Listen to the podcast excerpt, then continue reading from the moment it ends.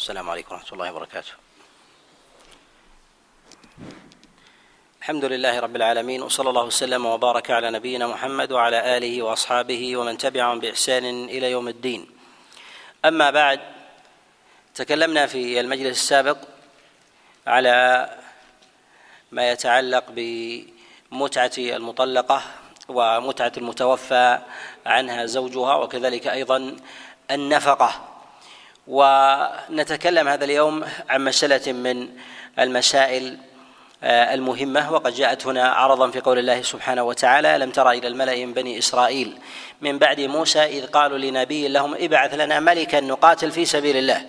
هذه الآية هي من المسائل فيها جملة من المسائل المهمة التي نتكلم عليها لأجلها ويظهر فيها مسألتان.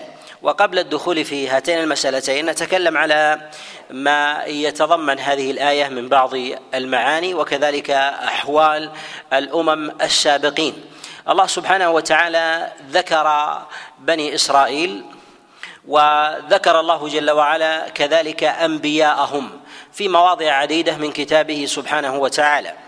وهذه الحكاية التي ذكرها الله عز وجل في هذا الموضع إشارة إلى نبي من أنبياء الله عز وجل من بني إسرائيل يعني من بين موسى وعيسى عليهما عليهما السلام. والأنبياء بين هذين النبيين كثر. ذكر الله عز وجل وقص علينا شيئا منهم ولم يقصص الله عز وجل لنا لنا كثيرا كثيرا منهم. ذكر الله سبحانه وتعالى في هذا الموضع نبيا من أنبياء الله عز وجل.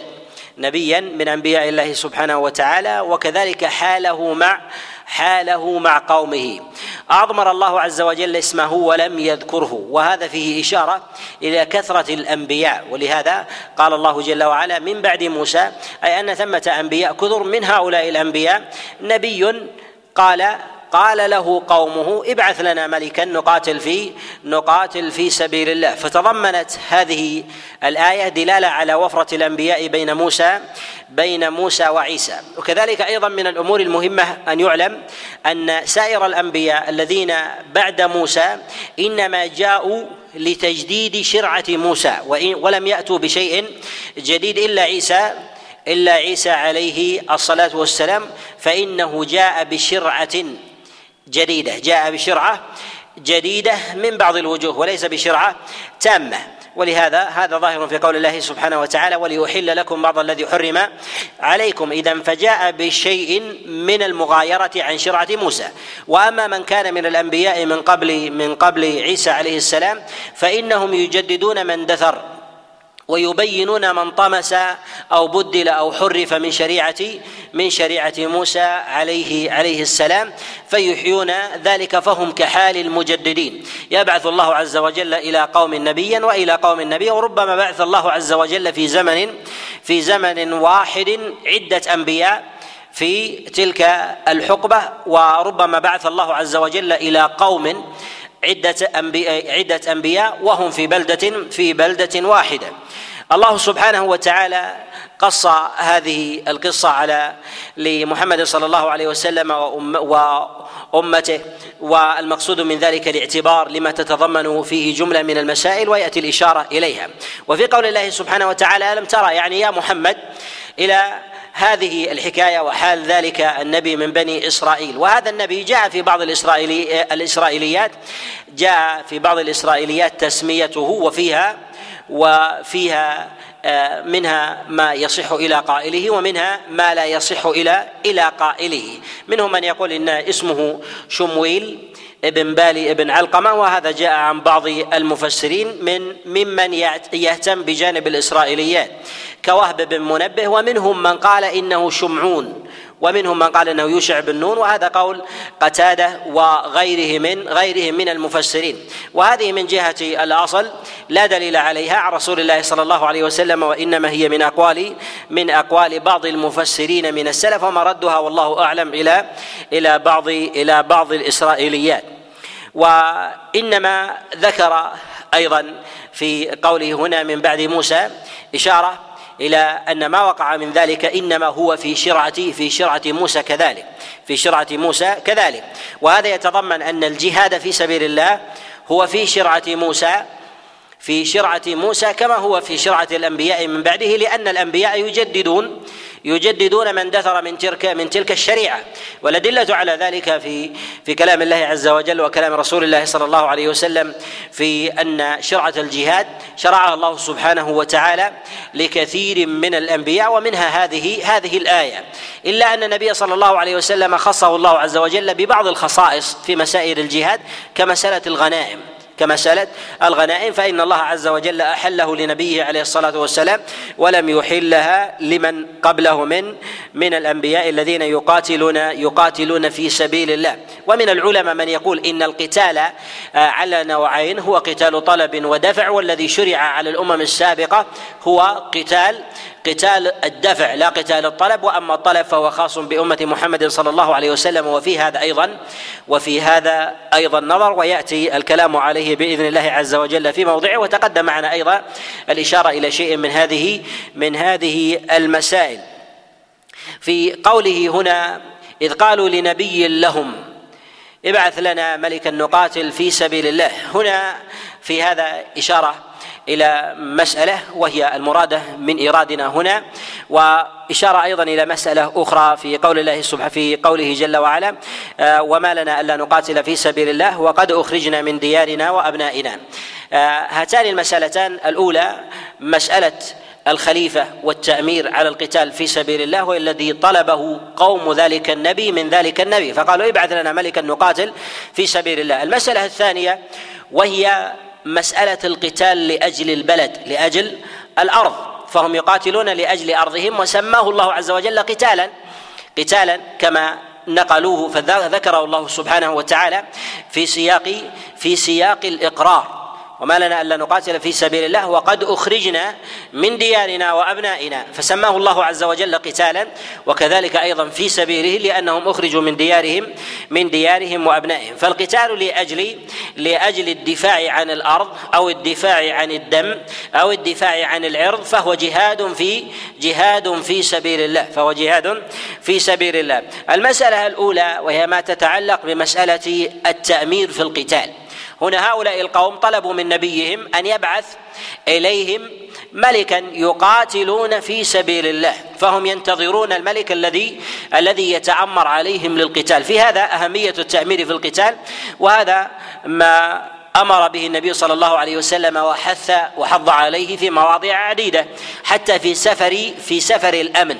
وقد جاء النبي صلى الله عليه وسلم أنه كان إذا بعث أميرا على سرية أو جيش أوصاه بتقوى الله. وجاء أيضا عن رسول الله صلى الله عليه وسلم من حديث أبي سعيد الخدري أنه قال إذا خرج ثلاثة في سفر فليؤمروا عليهم أحدهم. وجاء أيضا في حديث أبي الأحوص عن عبد الله بن مسعود عليه رضوان الله قال إذا خرجتم وأنتم ثلاثة في سفر فأمروا عليكم أحدكم. وهذا الأمر من رسول الله صلى الله عليه وسلم في سفر في سفر الأمن. فكيف في سفر؟ في سفر الحرب. ثم أيضا إن الحرب والقتال يحتاج إليها إلى يحتاج إليها إلى الجماعة. وذلك أن الحروب تعتمد على على المخادعة وكذلك المؤازرة. المؤازرة تكون فيما بين المسلمين والمخادعة وكذلك أيضا التربص إنما يكون بين المسلمين وبين وبين عدوهم فهم بحاجة إلى الاجتماع. فلو كان أمر المقاتلين في ذلك كل واحد إلى نفسه لأصبح أمرهم في ذلك إلى إلى شتات فكل واحد له جهة يقوم يقوم بها إما بحراستها وحمايتها أو بالرمي فيها فربما تقاتلوا وتراموا فإذا تفرقوا وأصبحوا اوزاعا. أصبح في ذلك ضرر عليهم في داخلهم وتشتت أمرهم ومكر بهم عدوهم.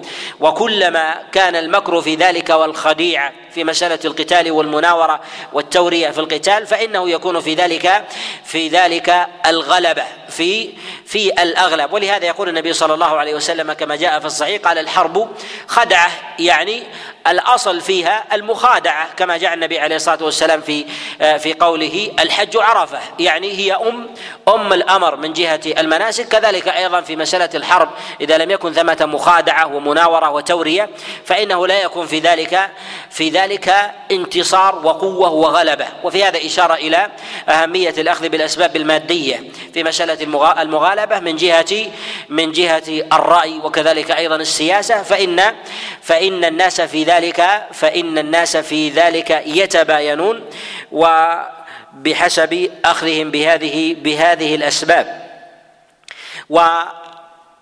والتأمير في القتال واجب. التأمير في القتال واجب. وإذا قلنا بوجوبه في الأمن فإنه يقال في في الحرب والجهاد من باب من باب أولى. وتشريعه في ذلك ظاهر لا يختلف فيه. وتشريعه في ذلك ظاهر لا يختلف لا يختلف فيه. وإنما ثمة خلاف في بعض الصور التي يأتي الكلام عليها بإذن الله تعالى.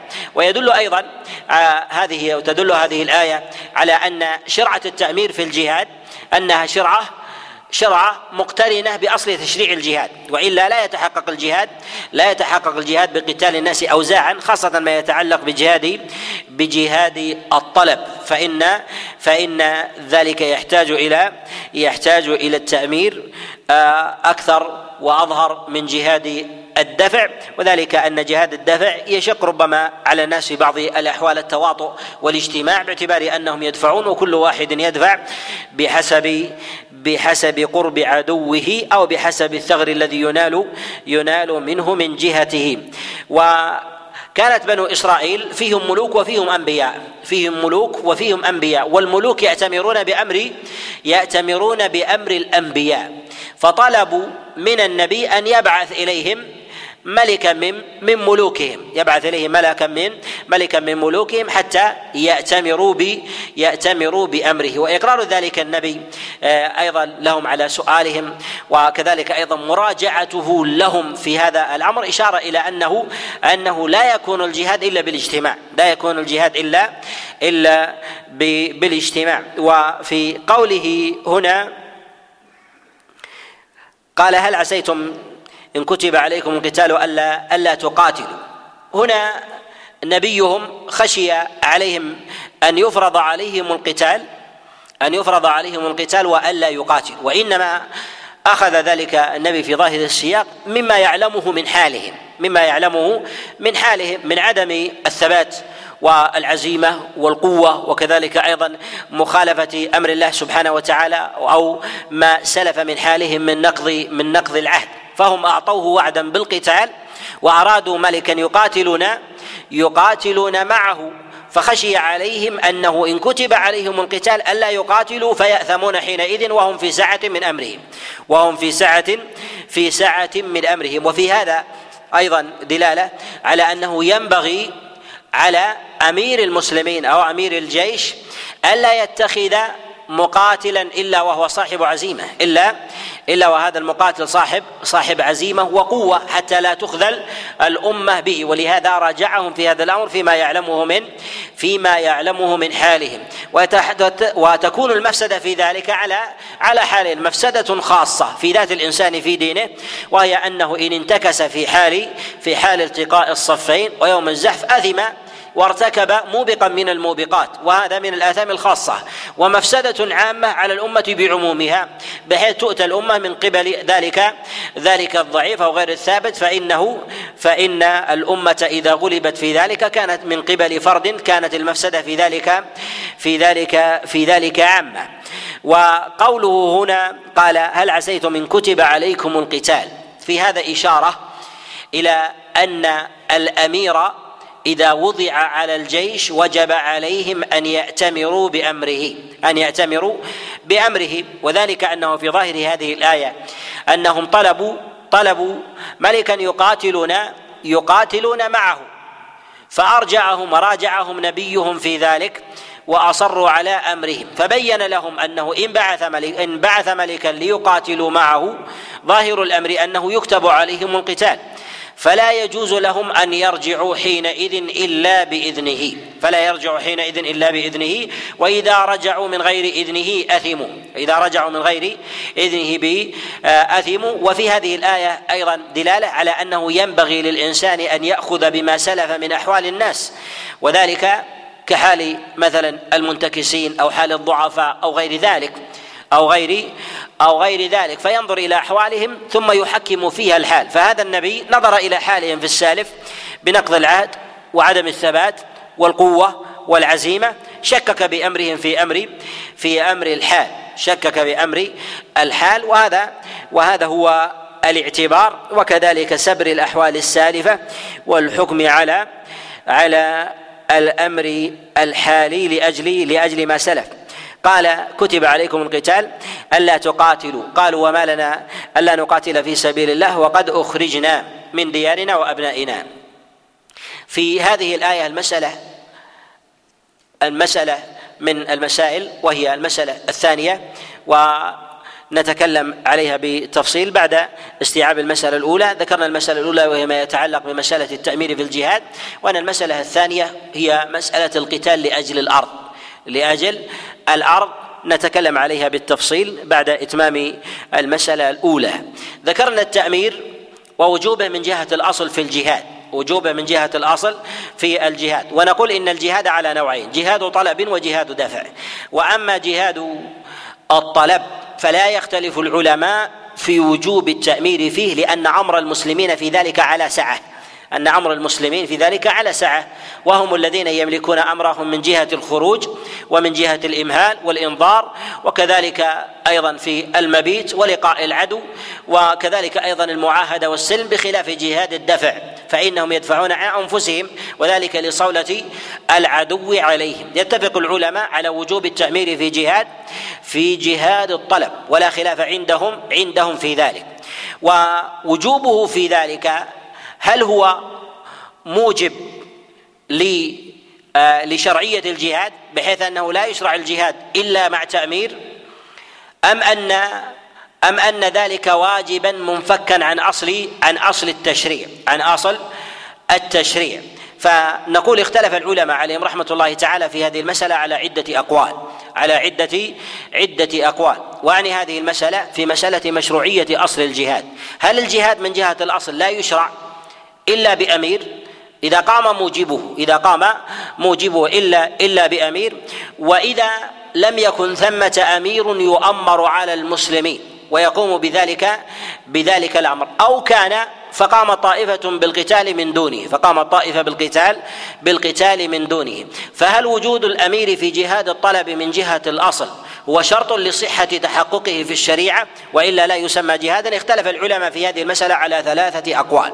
ذهب جمهور العلماء إلى إلى وجوبه. ذهب جمهور العلماء إلى إلى وجوبه. وهذا هو قول الحنفية وكذلك أيضا المالكية وهو المشهور عند عند الحنابلة في أن في أن الجهاد لا بد فيه لا بد فيه من أمير بكل بكل حال بكل بكل حال. وثمة استثناءات يأتي الإشارة إليها.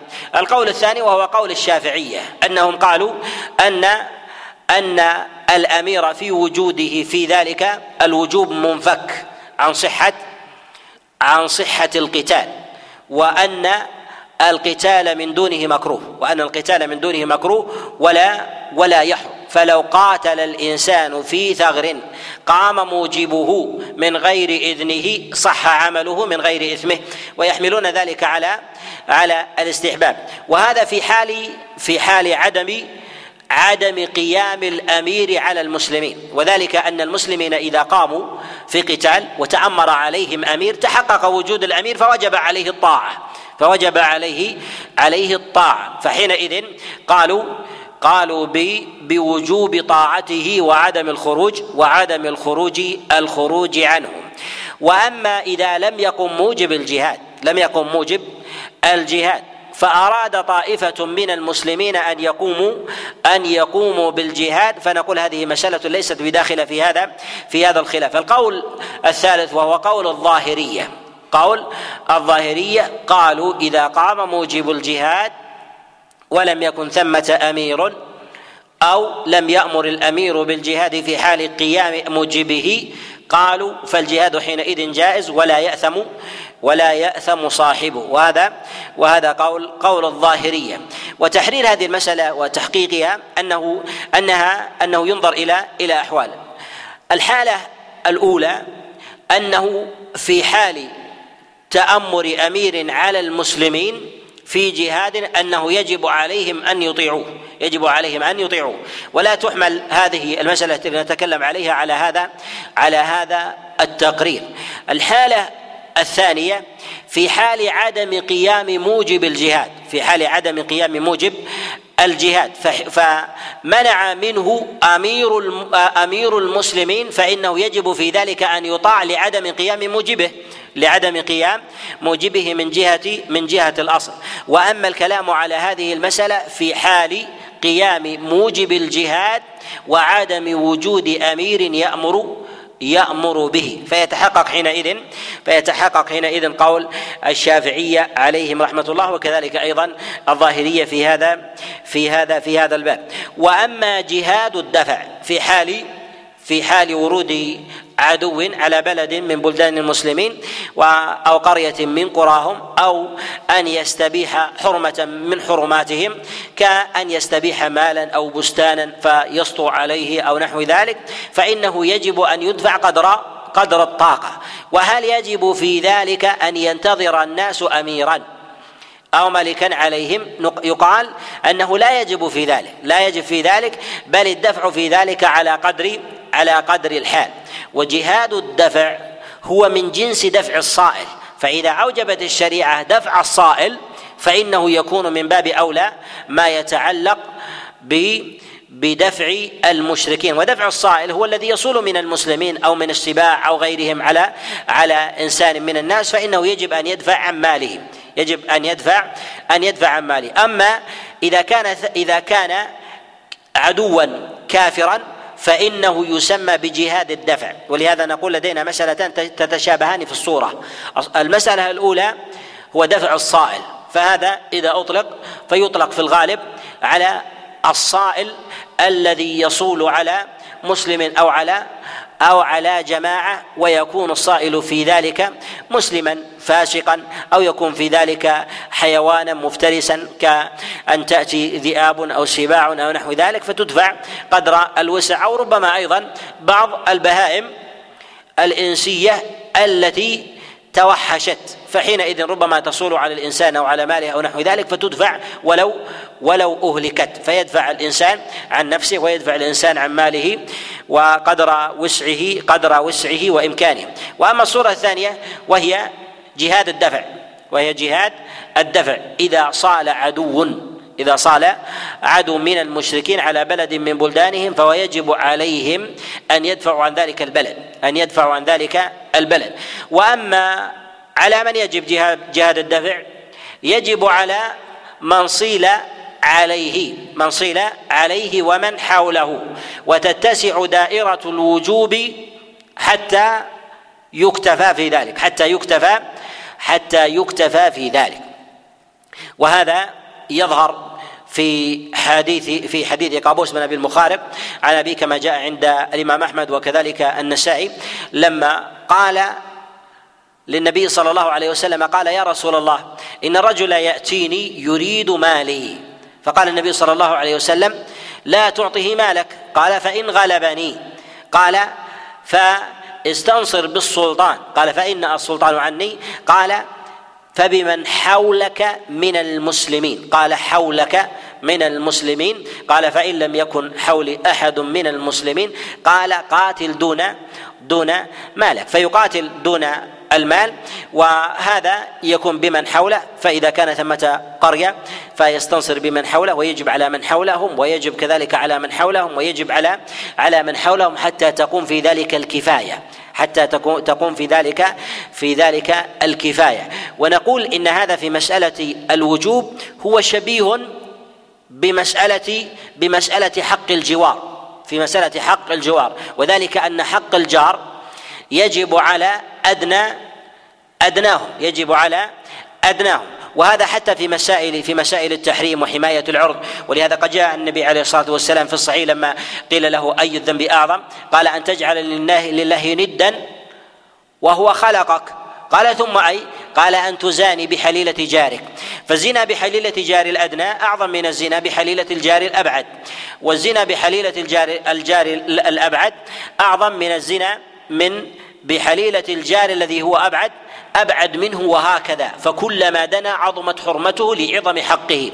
وكذلك أيضا في مساله في مساله النصرة. فإذا كان ثمة عدو من من الأعداء صال على بلد من المسلمين فيجب على أهل البلد عينا. ويجب على من حولهم ويعظم الحق في ذلك مع اتساع الواجب وعظم الأمر وعظم وعظم الأمر. وهذا وهذا بحسب بحسب الحال في بلدان في بلدان المسلمين وبحسب كذلك أيضا النوازل والنوازل في ذلك تتباين. وفي قوله هنا آه، وهي المسألة الثانية قال وقد أخرجنا من ديارنا وأبنائنا. قال وما لنا ألا نقاتل في سبيل الله وقد أخرجنا من ديارنا وأبنائنا. المسألة الثانية وهي مسألة الدفاع عن الأرض. أن يدافع الإنسان عن أرضه. وهو جهاد في سبيل الله. وهو جهاد في في سبيل الله. ونقول كما تقدم إن الجهاد على نوعين. جهاد طلب وجهاد دفع. جهاد الطلب لا بد فيه من توفر النية أن تكون كلمة الله هي العليا. وهذا ظاهر كما جاء في الصحيح في قول النبي صلى الله عليه وسلم قال من قاتل لتكون كلمة الله هي العليا فهو في سبيل الله. يعني من قاتل بغير هذه النية فليس في فليس في سبيل الله. فالذين يقاتلون في قتال الطلب فيطلبون عدوا لأجل الثروات أو لأجل ملك الأراضي أو نحو ذلك فهذا ليس في سبيل الله. فهذا ليس ليس في سبيل الله. فجهاد الطلب لا بد فيه من نية. لا بد فيه لا بد فيه من نية. جهاد الدفع لا يشترط فيه نية. جهاد الدفع لا يشترط فيه فيه نية. ويقوم الإنسان بالدفع عن حقه في ذلك سواء كان فردا دهمه عدو أو كانوا قرية صغيرة أو كان بلدا بلدا كبيرا فيدفعون قدر وسعهم وإمكانهم ذلك ذلك العدو. والدليل على ذلك ما جاء في حديث سعيد بن زيد وهو في السنن وأصله في الصحيح أن النبي صلى الله عليه وسلم قال من قاتل دون ماله فهو شهيد ومن قاتل دون أهله فهو فهو شهيد ومن قاتل دون دون نفسه فهو فهو شهيد. فالذي يقاتل دون نفسه والذي يقاتل دون ماله والذي يقاتل دون أهله فهو فهو شهيد. فإذا جاء عدو وخرج الإنسان ليدفع عن عرضه أو يدفع عن ماله أو يدفع عن عرضه فهو في سبيل الله. فهو في في سبيل الله وهو شهيد كذلك. وهو شهيد كذلك إذا قتل إذا قتل ولو لم يستحضر الإنسان في ذلك يستحضر الإنسان في ذلك في ذلك نية. ولو لم يستحضر الإنسان في ذلك في ذلك نية. وهذا ظاهر أن الإنسان إذا إذا فاجأه عدو من الأعداء فدخل عليه في داره ودخل عليه في بلده. لا يستحضر الإنسان في ذلك نية ولهذا نقول إن الشروط في ذلك تسقط. وهي شروط شروط الولاية ووجود أمير على المسلمين وكذلك أيضا النية لا يشترط في ذلك الأمر. كذلك أيضا أن يدفع الإنسان بما يستطيع أن يدفع بما يستطيع أن يدفع ولا يوجد شرط فيما يقابله وأما بالنسبة لجهاد الطلب فإنه يدعوهم إلى ماذا؟ يدعوهم إلى قول لا إله إلا الله إلى قول لا إله إلا الله على خلاف في المشركين وفي أهل وفي أهل الكتاب فيما بعد ذلك. فيدعو الجميع إلى قول لا إله إلا الله. فإن امتنعوا أما المشركون فيقاتلهم فيقاتلهم في كل حال على قول عامة العلماء. وأما بالنسبة لأهل الكتاب فإنه يعرض عليهم بعد ذلك بعد ذلك الجزية. يعرض عليهم بعد ذلك الجزية. فإن قبلوها ف عاهدهم على على ذلك وأما المشركون فقد اختلف العلماء عليهم رحمة الله تعالى في مسألة أخذ الجزية منهم ويأتي الكلام على هذه المسألة بإذن الله بإذن الله تعالى. وهذا إشارة إلى أن جهاد الدفع لا يشترط فيه شرط وإنما يدفع الإنسان قدر وسعه قدر وسعه وإمكانه. وما مقدار المدفوع عنه الذي يدفع عنه الإنسان؟ الذي يدفع عن الإنسان. الإنسان يريد على شيء من ماله يسير. شيء من ماله من ماله يسير نقول من جهة الدفع. فإن الإنسان يدفع عن ماله ولو قل لأنه حق له لأنه حق له. ولهذا جاء في حديث قابوس في حديث عن أبيه لما قال إن الرجل يأتيني يريد يريد مالي. قال النبي عليه الصلاة والسلام لا تعطيه مالك. ما سأل مقدار ذلك المال. ما سأل مقدار ذلك ذلك المال. فإذا أريد عن ماله ولو شيئا يسيرا كأن يكون مثلا الإنسان يراد من ماله وهو صاحب غنم يراد منه شاة أو يراد منه ناقة أو من بستان يراد منه ثمرا يؤخذ منه فيدفع عن ماله يدفع عن ماله. ولو قتل في ذلك فهو شهيد إلا أن هذا من جهة الحق. هذا من جهة حقه في دفعه عن ماله في دفعه عن ماله. وأما في مسألة أن أن الإنسان يضع من ماله ما شاء ليسلم في نفسه يرجع في ذلك إلى أمر سياسته والنظر في في الفاضل والمفضول في في ذلك ويرجع في هذا إلى ويرجع في ذلك إلى سياسة الإنسان وإدراكه لما صلح من أمره وما وما يفسد كذلك. ومرد ذلك ليس إلى قيم الأشياء ربما أيضا إلى المعاني. ربما أن يراد من بلد من بلدان المسلمين شيئا يسيرا شبرا وهذا فيه كسر لشوكة المسلمين. كسر لشوكة المسلمين. وقد يقال بأنه شبر. إذا الأمور المعنوية ربما تغلب الماديات تغلب الماديات فينتصر له ولو كان ولو كان ولو كان شبرا. وربما أيضا يتقاتل المسلمون لأجل لأجل واحد من المسلمين. واحد من المسلمين. ولهذا النبي صلى الله عليه وسلم لما بعث عثمان بن عفان إلى أهل مكة وبلغه خبرا لم يكن صحيحا أنهم قتلوا عثمان. جمع النبي عليه الصلاة والسلام المسلمين وبايعهم على الموت. بايعهم على الموت لأجل لأجل عثمان عليه رضوان الله لما بلغه أن المشركين مشركي قريش قتلوه. ولهذا يرجع في هذا إلى الأمر. وذلك أن عثمان بن عفان اولا لمنزلته وقربه من النبي عليه الصلاة والسلام. الثاني أنه رسول لرسول الله صلى الله عليه وسلم. وفي قتل وفي قتله إهانة بخلاف لو قتل أحد من من المسلمين. ولم يكن ثمة أمان أو عهد كحال الرسل أو قتل عابرا أو كان راعيا أو نحو ذلك ينظر في ذلك بحسب المصالح التي تكون لي تكون في للمسلمين وذلك من الأمور المادية المادية والمعنوية. وقوله هنا وقد أخرجنا من ديارنا وأبنائنا هذا على ما تقدم فيه الدفاع عن الأهل والعرض على ما جاء في حديث سعيد بن زيد وكذلك أيضا في الدفاع عن المال. بمسألة آه، الديار ونحو ذلك.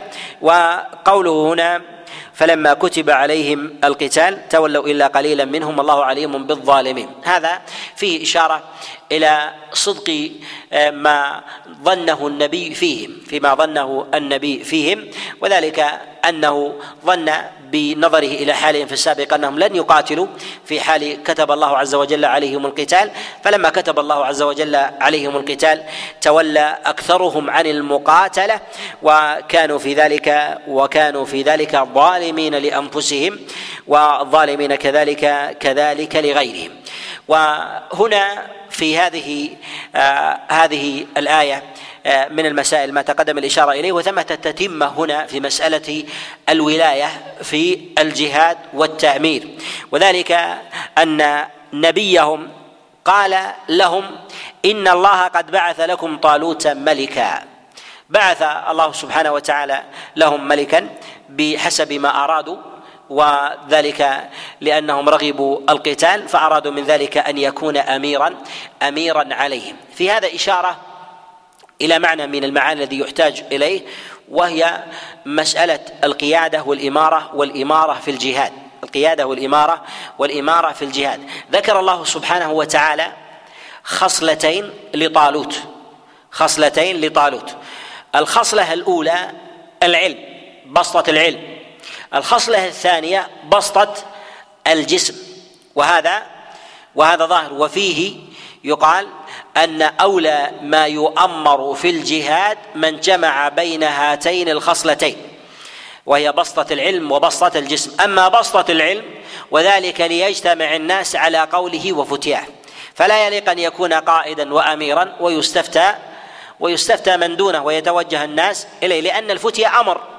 الفتية أمر في مسألة الغنائم ومسألة آه، أيضا في الأمر بالنظر في حال الأسرى والنظر كذلك في الإقدام والإحجام ومعرفة الصلوات والإمامة فيها وغير ذلك فإذا قصر الأمير في ذلك قصر إجلال الناس له قصر إجلال الناس له فالأولى في ذلك أن يكون أن يكون عالما. والعلم في ذلك لا يلزم أن يكون الإنسان عالما بالشريعة وإنما عالما بما أنيط أنيط به. فإمام الناس في الصلوات إذا كان عالما بأحكام الصلاة فقد أوتي بسطة في العلم في هذا الباب. ولا يلزم من ذلك أن يكون عالما في أحكام في أحكام البيوع والنكاح وكذلك مسائل السياسة الشرعية وإنما يكون عالما بما أنيط به. كذلك الأمير في الجهاد أن يكون عالما بمسائل الجهاد وأحكامه وما يتعلق فيه فحتى يجتمع الناس عليه. والإنسان يجب عليه أن يتفقه فيما وجب عليه وما تلبس به. ولهذا جاء عند الترمذي رحمه الله في كتابه السنن عن عمر بن الخطاب أنه قال لا يبع في سوقنا إلا من فقها في ديننا. إلا من فقها في ديننا. يعني أن الإنسان إذا كان يريد أن يتلبس بعمل وجب عليه بعينه. فالذي يبيع وجب عليه أن يتفقه بأحكام البيوع. ولو لم يفقه فهو أولى منها. كأن يكون مثلا في الحج لأنه لم يتلبس في الحج أو أدى الحج لا يجب عليه عينا أن يتفقه الحج لأنه سقط عنه التكليف فعينا لا يجب عليه ويكون حينئذ من فروض الكفايات أن يحمى ويحفظ هذا يحفظ هذا العلم. ولهذا جعل الله جل وعلا في طالوت هاتين الخصلتين وهي بسطة العلم. وأما بسطة الجسم وذلك إشارة إلى أن أن أمير الجيش يجب أن يكون مقاتلا كذلك يجب أن يكون مقاتلا. كذلك وإلا ما ذكرت بسطة الجسم هكذا حتى يكون فيه قوة فإذا كانوا في سير كان أمامهم وإذا كانوا في لقاء عدو كذلك أيضا أن يكون مشاركا وأن يكون وأن يكون معهم وأن يكون معهم ولا عبرة لما عدا ذلك وذلك من الأنساب أو الأحساب وقد أمر النبي صلى الله عليه وسلم أسامة بن زيد وأمر النبي صلى الله عليه وسلم كذلك أيضا وأمر النبي صلى الله عليه وسلم آه، أيضا من صغار السن كحال أسامة وغيره. فلا ينظر إلى حسب ولا ينظر إلى نسب وإنما ينظر إلى هذين وهي أولى وهي أولى الصفات. وفي هذا أيضا إشارة إلى الاختلاف الذي يقع في حال التعمير. ولهذا قالوا أن يكون له الملك علينا يرون أنهم أولى أولى به ولكن مقياسهم مادي. مقياسهم مادي فنظروا إلى المادة. والله سبحانه وتعالى أشار إلى أمر آخر يتعلق يتعلق فيه وهو أن الله عز وجل آتاه بسطة العلم وآتاه الله جل وعلا بسطة الجسم حتى حتى يتحقق في ذلك في ذلك النصر. والعلماء عليهم رحمة الله يذكرون في أبواب السياسة الشرعية أن الولايات أن الولايات لا تتفق من جهة شروط صاحب الولاية. إلا ما يتعلق بامر بأمر الإسلام والأمانة. الإسلام والأمانة. ما عدا ذلك فكل ولاية تختلف عن فكل ولاية تختلف عن الأخرى. فالجهاد إذا اختلف في الجهاد بين أميرين بين عابد صالح ضعيف ليس بجريء. ضعيف ليس بجريء. وبين جريء ولكنه قليل الديانة. ولكنه قليل قليل الديانة. يقال في هذا الموضع الأمة بحاجة إلى الجريء المقدام. بحاجة إلى الجريء المقدام. ولو كان ولو كان قليل الديانة في هذا الأمر وهو وهو أثخن وهو أثخن في هذا الأمر وكذلك ولاية المال فإن ولاية المال لها شروط تتعلق بأمر الأمانة أكثر من مسألة بسطه بسطة الجسم وكذلك العلم فإن لها تعلقها وكذلك أيضا ما يتعلق بولاية ولاية اليتيم وكذلك الولاية على النساء ولاية الحسبة كل ولاية لها لها شروطها عند عند العلماء.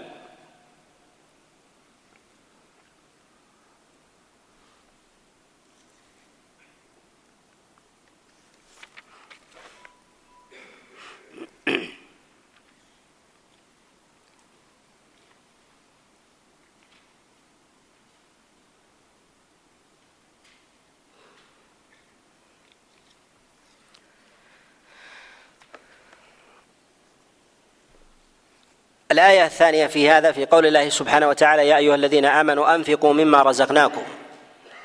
هذه تتضمن معنى ربما يأتي معنا في سورة التوبة خذ من أموالهم صدقة تطهرهم وتزكيهم بها في مسألة زكاة زكاة عروض عروض التجارة.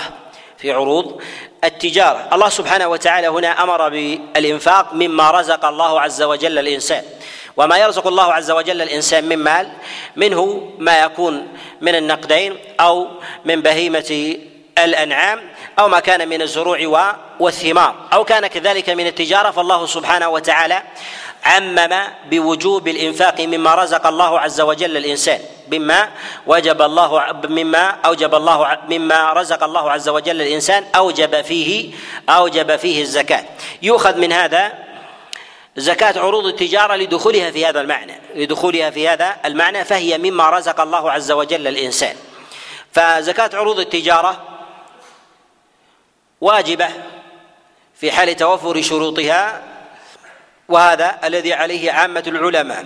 وثمة خلاف يسير في هذه المسألة و وهي على قولين. عامة العلماء وهو قول الأئمة الأربعة وعمل الخلفاء كعمر بن الخطاب عليه رضوان الله أن عروض التجارة فيها زكاة لظاهر آية التوبة وكذلك أيضا لظاهر هذه هذه الآية.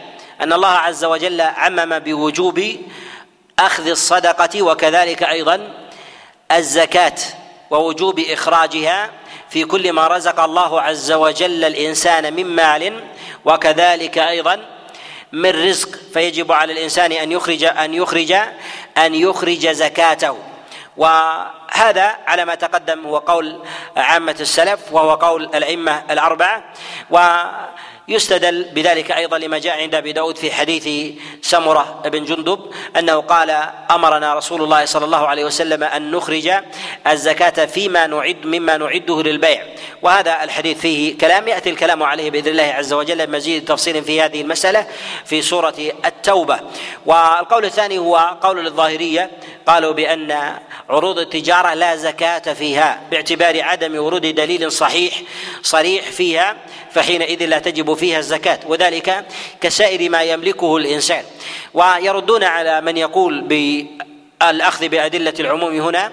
قالوا فلو أخذنا بالعموم لا وجب أن يخرج الإنسان زكاته في ماله الذي يقتنيه وذلك كمركبه وملبسه وكذلك أيضا في مسكنه وداره. فإنه يجب عليه أن يخرج ذلك لأن الله عز وجل رزقه رزقه إياه. فنقول هذه من مسائل الإجماع أنه لا زكاه لا زكاة فيها. ثم أيضا هو معدود من أبواب عموم النعم. ولم يقل أحد لا من السالفين ولا من من المتأخرين بوجوب إخراج الزكاه الزكاة فيها إلا فيما يتعلق فيما يسكنه الإنسان أو يعمره ويعزم في ذلك على المتاجرة فيه بعد عام أو عامين أو ثلاثة أو نحو ذلك. فيدخله العلماء في أبواب زكاة عروض عروض التجارة. وهنا مسألة من المسائل ما يتعلق بزكاة عروض التجارة وهي مسألة المتربص وهي مسألة المتربص وهي الإنسان الذي يكون لديه المال يريد المتاجرة فيه يريد المتاجرة فيه ولكنه يتربص به يعني أنه ينتظر به فلم يعرضه فينتظر به أعوام كخمسة أو عشرة أو نحو ذلك ثم بعد ذلك يريد يريد بيعه. فهو عازم على بيعه. حينئذ ليس مما مما يستعمله الإنسان. اختلف العلماء في هذه المسألة على على قولين. ذهب جمهور العلماء وهو قول الحنفية وكذلك الشافعية والحنابلة إلى أنه تجب فيه الزكاة كل عام وذلك أن مال الإنسان على على حالين. مال ينت مال يستعمله الإنسان فهذا لا زكاة فيه ولو كثر قيمة ولو كثر قيمة. الإنسان لديه مركب المراكب تتباين فيها بالآلاف وفيها بمئات الآلاف ولديه مسكن. فيه بالآلاف وفيه بالملايين. فما دام مستعملا له لا تجب فيه الزكاة. لا تجب فيه لا تجب فيه الزكاة. وما لا يستعمله الإنسان ما لا يستعمله الإنسان وإنما يريد به التجارة إما حالا أو مآلا. إما حال أو مآل. كحال الإنسان الذي يشتري ارضا. ثم يتربص بها حولا أو حولين أو عشرة فيقال ماذا تريد بعد ذلك؟ أتعمرها لتسكنها؟ أم تزرعها لتأكل منها؟ يقول لا أريد أن أبيعها. هذا هو المتربص. هذا هو المتربص. جمهور العلماء على أنه يزكيها. وهذا القول الثاني هو قول المالكية قالوا بعدم وجوب الزكاة فيها. وذلك أنهم يجعلون المال على حالين مال مدار ومال غير مدار. المال المدار الذي يحركه الإنسان هو الذي يجعلونه من عروض التجارة. والمال الغير المدار الذي يبقى عند الإنسان وهي والذي يتربص به به الإنسان فيقولون بعدم وجوب الزكاة فيه إلا إذا باعه فإنه يزكيه عاما. فإنه يزكيه يزكيه عاما مرة مرة واحدة. والصواب في ذلك أن المال الذي لا يستعمله الإنسان أنه لا يخلو من من أحوال. الحالة الأولى أن الإنسان لا يريد السكن أو الانتفاع منه ولكنه يريد بيعه ولم يستطع. يريد بيعه ولم يستطع. يريد يبحث مثلا يقول أن هذه الأرض بعيدة أو هذا البستان بعيد أريد أن أبيعه ولكن لا يوجد من يشتري هذا لا يوجد من يشتريه أو وجد من يشتريه لكن بثمن بخس بثمن بخس فحينئذ يقال بعدم وجوب الزكاة عليه بعدم وجوب الزكاة الزكاة عليه. وهل إذا بخس ثمنه يجب عليه أن يزكيه بالثمن البخس؟ بقيمته المبخوسة نقول نعم بالحد الأدنى الأدنى في ذلك لأنه مال محفوظ لو احتاج إليه لا لباعه وانتفع وانتفع منه وأما الذي لم يجد مشتريا في ذلك لا ببخس ولا بغيره فإنه حينئذ يقال بعدم وجوب الزكاة فيه إلا إذا زك إذا إذا باعه فإنه يزكيه مرة واحدة. الحالة الثانية أن يتربص به قصدا مع وجود من يشتريه؟ من يشتريه فنقول هذا أنه يجب عليه أن يزكيه أن يجب عليه أن يزكيه كل كل عام. وكيف تعرف قيمته؟ يقال أنه يؤخذ بسعره لو باعه عند الحول بسعره لو باع عند الحول ثم يقوم ب ثم يقوم بتزكيته. ولهذا نقول إن المال مهما تعدد وتنوع أنه إنما هو كحال الأوعية التي يحمل فيها المال. الإنسان لديه عملة نقدية وحوله كما هو معلوم عام. وهذه العملة النقدية بعد أربعة أشهر اشترى بها ارضا للتجارة ثم شهرين واشترى بها ذهبا ثم ثلاثة واشترى بها فضة ثم شهر واشترى وقلبها إلى إلى نقد أو غير ذلك. فهذه قوالب تشكل بها هذا المال. قوالب تشكل بها هذا المال وهي أوعية. فإذا حال الحول لا اعتبار بتغير المال وتقلبه لا اعتبار بتغير المال وتقلبه. فما يجب عليه إذا حال عليه الحول نقول ما هو المال؟ قال ذهب زكه بمقادير الذهب فضة. زكه بمقادير الفضة. قال ارضا كذلك أيضا. وإذا غيره فاشترى به غنما أو أشترى به ابلا أو أشترى به بقرا. فما هي زكاته؟ نقول هي زكاة الإبل والبقر والغنم. كأن يكون مثلا لديه نقد عملة نقدية مليون ريال أو مئة ألف ريال. وواجب فيها الزكاة والمال محفوظ لديه. ثم قبل الحول بشهر اشترى فيه غنما اشترى فيه غنما. وبعد الشهر حال الحول حال الحول. نقول هذه أوعية لتغير المال. فيجب عليه أن يزكيها زكاة الغنم. فيجب عليه أن يزكيها زكاة الغنم. ولو لم يكن كذلك لاصبح مهربا لأهل لأهل الأموال. يكون لديه المال عشرة أشهر ثم بعد ذلك يشتري بالنقد يشتري فضه ثم إذا قرب من الحول الثاني اشترى بها غنما. وإذا قرب من الحول الثالث اشترى بها إبلا أو اشترى بها بقرا أو اشترى بها أرضا. على هذا لا يزكي الناس. على هذا لا يزكي الناس. ولهذا نقول تغير المال إن هذا تغير المال لا اعتبار به. ولهذا جاءت الشريعة بتسمية الزكاة التي يؤخذ منها من المال وكذلك الرزق من المال. والرزق خذ من أموالهم والمال يدخل في ذلك النقدين ويدخل في ذلك آه، يدخل في ذلك بهيمة الأنعام ويدخل في ذلك عروض التجارة وكذلك أيضا الرزق كما في قول الله سبحانه وتعالى هنا يا أيها الذين آمنوا أنفقوا مما رزقناكم وما رزق الله عز وجل الإنسان من سائر المتاع.